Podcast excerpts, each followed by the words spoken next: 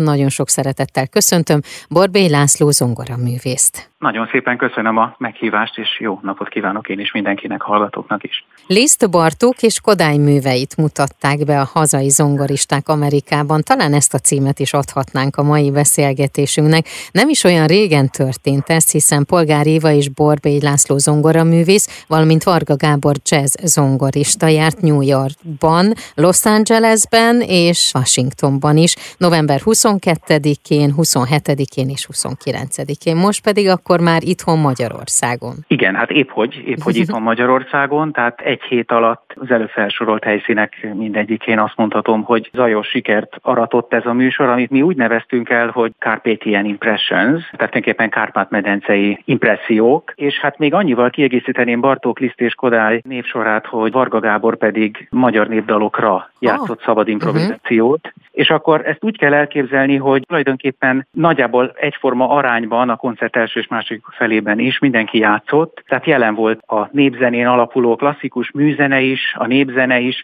tehát egy nagyon érdekes műsor sikerült összeállítanunk, nem árulok el nagy titkot szerintem azzal, hogy szeretnénk ezt folytatni is, uh-huh. de nagyon-nagyon jó közönségünk volt, jó befogadásra talált ez a műsor, uh-huh. és ez fantasztikus élmény volt, ugye hát természetesen uh-huh. ugye a legnagyobbat szól a Carnegie Hall, annak is az Ankel Hall termében játszottunk, illetve hát természetesen a Kennedy Center, és uh-huh. egy utolsó helyszín, hát és, hát, és hát a Colburn School Zipper Hall nevű koncerttermébe pedig Los Angelesben. Úgyhogy tényleg egy, egy nagyon, nagyon élménydús, és azt gondolom, hogy egy felvillanyozó hét áll mögöttünk. Na de hogyan jött a felkérés? Illetve hát ezek a helyszínek azért, ezek nem azok a helyszínek, mindegyiknek azért elég nagy rangja van.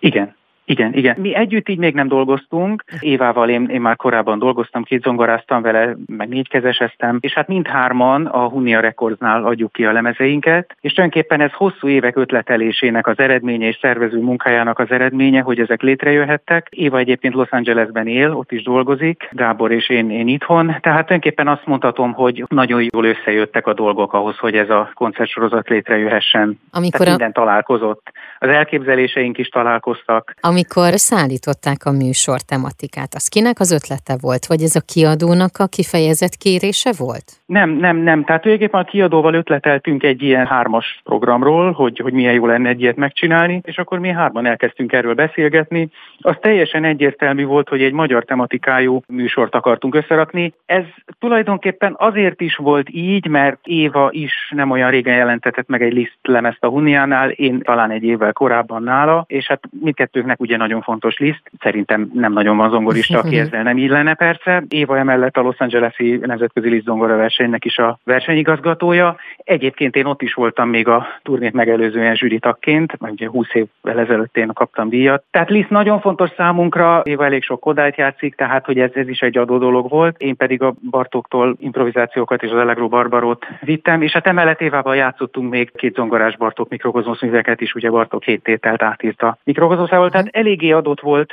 a műsor koncepció ilyen értelemben, tehát összeraktuk azt a műsort, ami mindenkinek volt, és ebből gyúrtunk egy teljesen új minőségűt, és hát azt is bele kellett kalibrálni, hogy Gábor mely népdalokra szeretne improvizálni, uh-huh. nagyjából ez is el volt döntve. Nagyon szépen találkoztak ezek a darabok, nagyon sok alkalommal Gábor olyan improvizációkat is játszott, amelyek reflektáltak ott a helyszínen, akár a Bartók Allegro Barbaróra, akár a Kodály meditációk egy Debussy motivum fölött című, amit Éva játszott. Úgyhogy azt mondhatom, hogy ez egy nagyon gyümölcsöző találkozás uh-huh. szakmailag mindhármunknak. Akkor és ebbe... benne, hogy ennek lesz folytatása. Pont ezt akartam kérdezni, hogy akkor benne, ebbe benne van az, hogy esetleg lesz folytatása? Mindenképpen szeretnénk ezt folytatni. Mindenképp szeretnénk folytatni, különféle műsorokkal is szeretnénk folytatni, tehát ez most úgy egy csodás példája volt annak, hogy egy műsor közben alapul, uh-huh. tehát hogy Los Angelesben még más struktúrával játszottuk az anyagot, mint Washingtonban a turné végén, de azt gondolom, hogy ez így van jó. Szeretnénk majd Doknányit is bevonni, meg más szerzőket is akár. Ugye Doknányinak is nagyon erős kötődése volt az Egyesült Államokhoz, hiszen Bartókhoz hasonlóan ott telepedett le, ott kényszerült letelepedni, és ott is halt meg. Hogyan fogadta a közönség, az amerikai közönség, hogyan fogadta a magyar műveket? Most már két elismerő kritika is született a New Yorki koncertünkről, aminek nagyon örülünk. Ennél talán sokkal fontosabb az, az amit ott éltünk át. Mind a három helyszínen nagyon lelkes volt a közönség. Nem lehetett azt a, hát hogy mondjam, feszengést érezni, hogy most most esetleg Bartók zenéje nehezen befogadhatóbb számukra, mint mondjuk Liszté. És hát ugye Liszt műveiből is nagyon nagy merítésben játszottunk, mert hatodik rapszódia is elhangzott, a csárdások is elhangoztak, tehát elég különböző arcélű Liszt művek. Azért egy picit az ismeretlenbe ugrottunk bele, de azt mondhatom, hogy minden helyszínen ugyanazon lelkesedést tapasztaltuk. Hát természetesen a közönség összetétele mindhárom helyszínen nagyon-nagyon-nagyon más volt. Különös volt a nyugati partról így átdobni magunkat a keleti partra, ez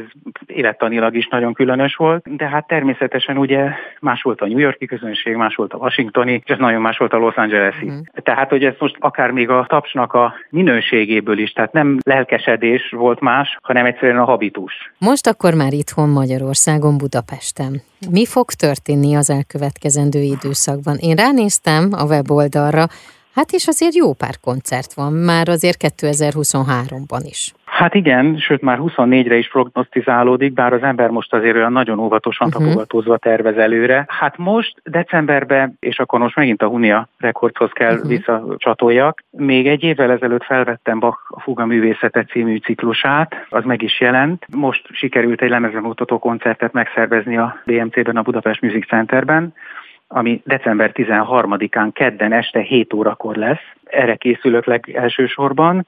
Táblati tervek is vannak. Ugye most Bartók zongora versenyeinek a felvételét készítjük elő a Szavária Szimfonikus Zenekarral és Kovács János vezényletével, ugyancsak a Unia fogja kiadni, az elsőt már fölvettük, az online meg is jelent ezt követi majd a harmadik, aztán majd a második ebben a sorrendben, tehát unatkozni egyáltalán nem unatkozom. ez a jó, én pedig hát kívánom, hogy ez még sokáig így maradjon, illetve hát szépen hogy ez, ami Amerikában megvalósult turné, az még rengeteg helyre eljusson, és sokszor számoljunk be erről. Nagyon szépen köszönöm. Hát köszönjük szépen Gábor és Éva nevében is. Az elmúlt percekben Barbély László zongoraművészt hallhatták.